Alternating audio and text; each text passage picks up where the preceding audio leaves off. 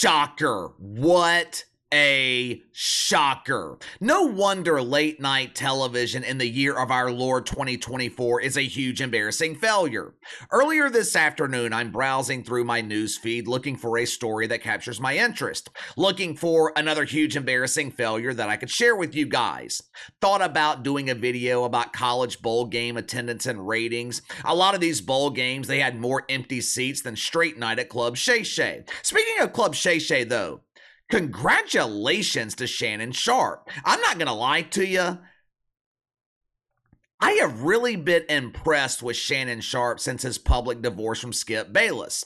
This dude is becoming a giant in the media. His latest interview with Katt Williams been viewed over 23 million times here on YouTube in the last 3 days. When Shannon Sharpe appears on First Take, he delivers the largest audience of the week every week. His new channel with Chad Johnson, the man who failed Spanish class in high school, the man who thought 86 in Espanol was pronounced ocho Cinco, his lack of fluency in Espanol aside, Ochacinta E. Seis and Shannon Sharpe, they have an excellent channel here on YouTube.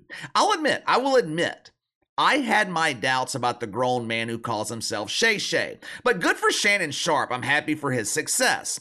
Can't talk about him when it comes to huge embarrassing failures. But anyway, I thought about sharing the latest with Mark Jones, the worst broadcaster in the history of broadcasters. Mark Jones has once again embarrassed his woke welfare donators at ESPN. But I didn't want to talk again about Mark Jones. Mark Jones is boring. He's irrelevant. Mark Jones is so irrelevant, I don't even enjoy making fun of him anymore. But as I'm browsing, I come across a headline from MRC Newsbusters. This headline perfectly describes why late night television is a huge embarrassing failure. Study shows that 81% of late night jokes in 2023 mocked conservatives. Translation 81% of late night jokes mocked normal people. Just out of curiosity, I looked up the latest ratings in late night television. Now, obviously, the reports did not include Greg Gutfeld. That would require the mainstream media to actually tell the truth. And as you guys know, the mainstream media, they are allergic to the truth. If Greg Gutfeld was included in late night ratings, he would be the king of late night. Instead, media outlets like Variety claim there are two kings in late night. Uh, two kings? How can there be two kings? Have you ever seen a monarchy with two kings, two presidents of any country? Have you ever seen a company with two CEOs? Not to mention the fact that in order to have a real king in late night, you would have to have a real man hosting one of these dumps. Stephanie Colbert, vomit. Jamie Fallon, vomit. Jim Kimmel, the same Jim Kimmel who had an emotional meltdown this past week on Twitter because the toxically masculine Aaron Rodgers made fun of him. Aaron Rodgers is a meanie! Real manly there, Jim. Even though Variety claims both Steph and Jim are number one in late night, there can only be one winner. There can only be one dump above all dumps. That's why it's called number one, uno, it means singular. If you remove Greg Gutfeld, Stephen Colbert is the number one dump in late night television, average of 1.9 million viewers. Coming in at a close second is the emotional Jim Kimmel, 1.7 million. Riding the bruised caboose is the soon to be fired Jim Fallon, 1.3 million. Well, Casey, what about Seth Meyers? Sean Squires? Sean? My accountant? The super nerd who suffers through a severe case of OMB, Orange Man Bad. I didn't bother to look up Shawnee's ratings because no one cares. NBC, they would be better off filling that time slot with the expiring career of Wolf Blitzer. Woof, woof, woof. I'll give MRC Newsbusters, I will give them a lot of credit here. They did a lot of work. They went through almost 10 thousand jokes, and I struggle to even call them jokes. Jokes are meant to be funny, and there's nothing funny about modern late night television. MRC, they went through nearly 10,000 attempts at comedy to determine what normal people already knew. Late night television sucks. Out of 9,518 jokes, 7,729 were made about conservatives. Now, take a guess. Just take a wild guess as to who was the number one target of these jokes. Donald Trump. Almost 2,500 jokes made about a man who has not been in the White House in three years. The current resident of the White House, our fearless leader John Biden, the man who requires no assistance from Hollywood writers to be comedic. John Biden is so good, he writes his own jokes. Need a geezer to fall off a bicycle? Johnny Biden has you covered. Need someone to completely butcher the English language? Johnny B. Biden has you covered. With Hollywood writers on strike, you would think that these late night hosts would rely on the comedic timing of John Biden. Out of 9,500 jokes, only 912 were about our fearless leader. Is it any wonder why no one is watching this garbage? Kamala Harris, another doofus politician who's got the ability to write her own jokes. Hell, you don't even need a host for Cam Harris. All you got to do is play video clips of one of her speeches, and the audience, they will be laughing their ass off, or they'll be sleeping their ass off. Either way, it's a win win. How many times was Cam Harris the target of late night comedians in 2023? 34. 34? 34? I realize that she has been hidden from all microphones and cameras to prevent further embarrassment. But you mean to tell me these assholes could only come up with 34 jokes for our pretend vice president? Huh. I wonder why. I wonder if they are afraid of being duly charged with mythical racism and mythical misogyny. Mike Spence, former vice president to Donald Trump, and a complete embarrassment to every other man named Mike. Mike Spence was on the receiving end of 205 jokes. Now, just to be clear, they found a way to write 205 jokes about the most boring man in America. Yet with Cam Harris, they only managed to come up with 34. The Sultans of Sacrifice at MRC Newsbusters. They sacrificed their time to put together a compilation of some of the greatest jokes in late night. In the name of inclusion and perhaps pity, they included The Daily Show of Failure. Well, KC, what is The Daily Show of Failure?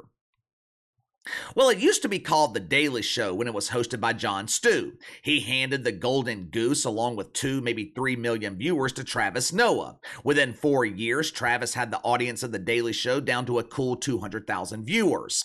Hence the name Daily Show of Failure. Newsbusters, they put together a compilation of what is considered to be late night comedy in 2023. Now, I'll give you a second here to put down your beverage. I'll give you a moment to prepare for laughter. Are you ready? Here we go. The greatest comedy of 2023, featuring Jamie Fallon, Stephanie Colbert, Jim Kimmel, and a rotating panel of huge embarrassing failures from The Daily Show on Comedy Central. Roll the film. And look, I have a lot of respect for Mitt Romney, but trying to fight Donald Trump by teaming up with Ted Cruz is like trying to fight chlamydia by teaming up with AIDS. But as passionate as Republicans are, you got to give them credit. This case is being quarterbacked by a black district attorney and not once have they called him the N word. It's the queeriest holiday of all. Hey, Fox News alert. Pretty much every Christmas character is gay. Well, well that's not true. Oh, oh, it isn't, Jimmy? Woke for the right is really just an umbrella term so that they don't have to say specifically that they're pieces of shit. Like, it feels cooler to say, I'm not woke, than the truth, which is, I'm terrified of what I don't understand, and I only know how to process that as anger because I can't look inward. He's an interesting person, this Steve Scalise. He was one of the biggest gun supporters in Congress, but then in 2017, remember, he was shot and seriously wounded at a congressional baseball game by a man carrying a legally purchased assault rifle. And when he recovered, he came back to Congress, he knew that nothing like what happened to him should ever happen again. So as his first act, he introduced House Resolution 2481 that required all baseball players to carry AK-47s.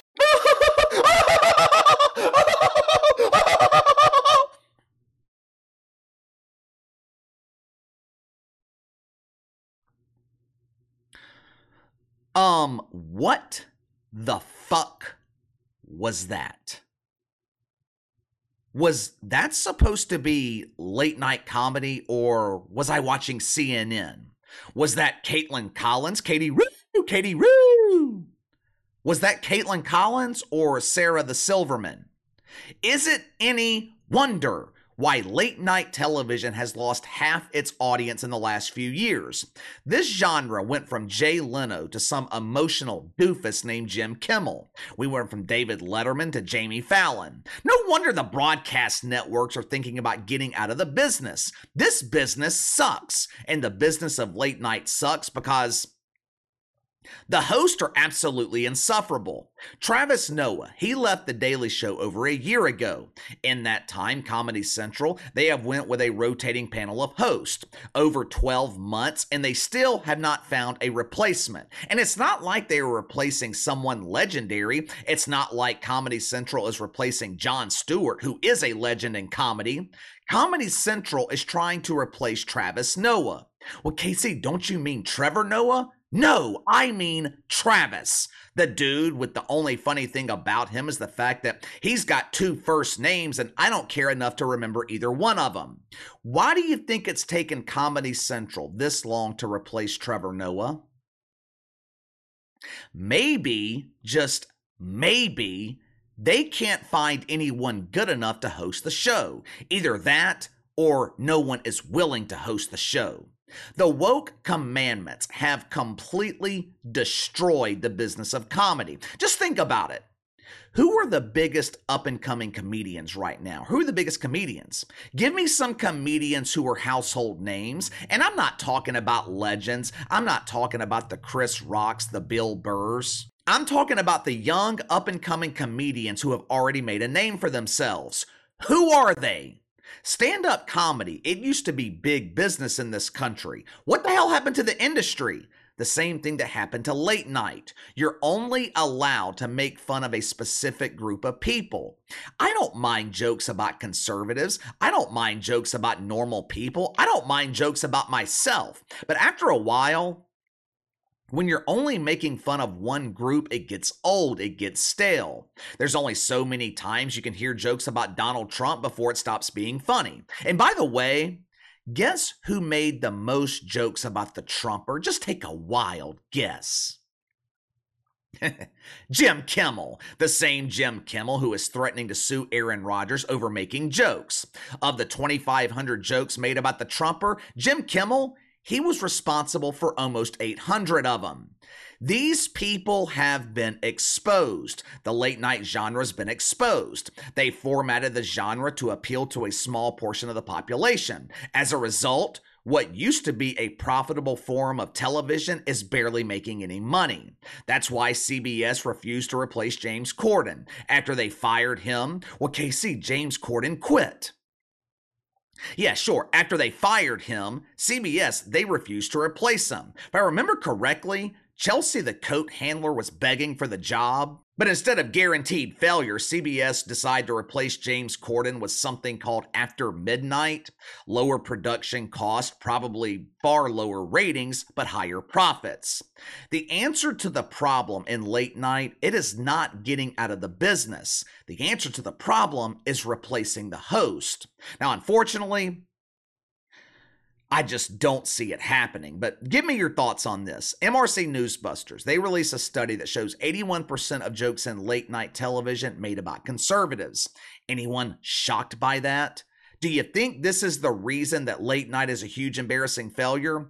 And do you think the genre can be saved or is it already past the point of no return? Let me know. Sound off in the comments below. Like, subscribe, share the video. I appreciate your support. Best way to contact me is by email at btlkc84 at gmail.com, kc underscore btl84 on Twitter. I'll see you guys tomorrow.